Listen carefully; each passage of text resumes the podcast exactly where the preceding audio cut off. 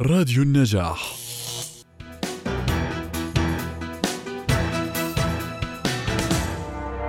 ليك. اسف أنا حارق ميت شارب؟ بيغنوا الميت لاجئ. حنجرهن إسفنج عازل. المهم فيوز اليوتيوب ما بيهم مين بعازلك دمشق دانها سالدة لغير ولادة. ما بتسمع هذا ليس تراك موسيقي هالطلب عفو من الوالدة. يوم سموا رحمها سروجة والولادة كانت تحنا عيف الميديا من إيديكم. لا نخفى عرفنا إن كنت باللجوء بعز البرد ناطر تكفى. صدقني ما رح يكون همك يروح أو يبقى. حنون جامعة الدول. خايف علينا نغرق. جايين بنص الشمعة نوقف عالطاولة ونخرق. يعني هذا التراك كان نقطة تحول بمسيرتي بهذا المجال. وما كنت متوقع انه يعمل هي الضجة وانشغل بوقت كتير قصير.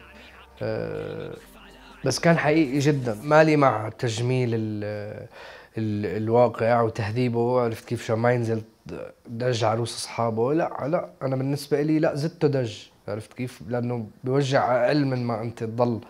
عم تسلخ بنج للناس همتنا على ال stage بنص الليل عتمة فاية بتلمس حيطان البيت تصحيني أمي تقلي البيس عالساكت لا تقلي بدأ أبو كلثوم كتابة الكلمات وتسجيل أغانيه وهو لا يزال في سن المراهقة وهي المرحلة التي تأثر خلالها بالكثير من الأسماء المعروفة عالميا في ميدان الراب.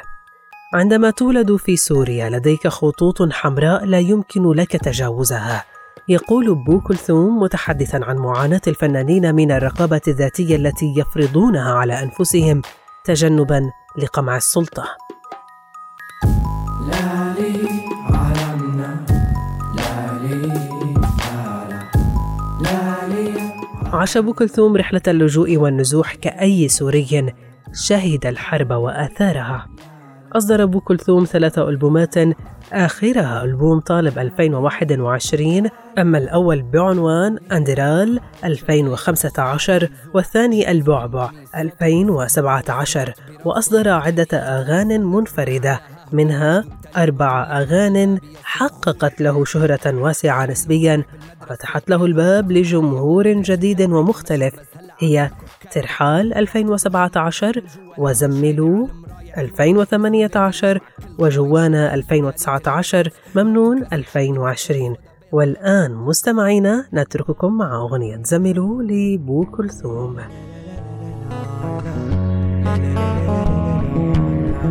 زملوني زملوا طفي بردي يا بحور زملوني وزملوا على صدري حملوا كفي روحي كفي روحي. كفلوني العيون حناطيني بكفليني علم القاسي الحنو سند أنثى بألف رجال تبني بظهره سدود بينا أسود الدور تضوي سما نجوم. لما تطغى براسي نفسي وتبدأ تنهاشني الوحوش. غيرك عنهن ما بيحوش. Verbrauch von viel Geld.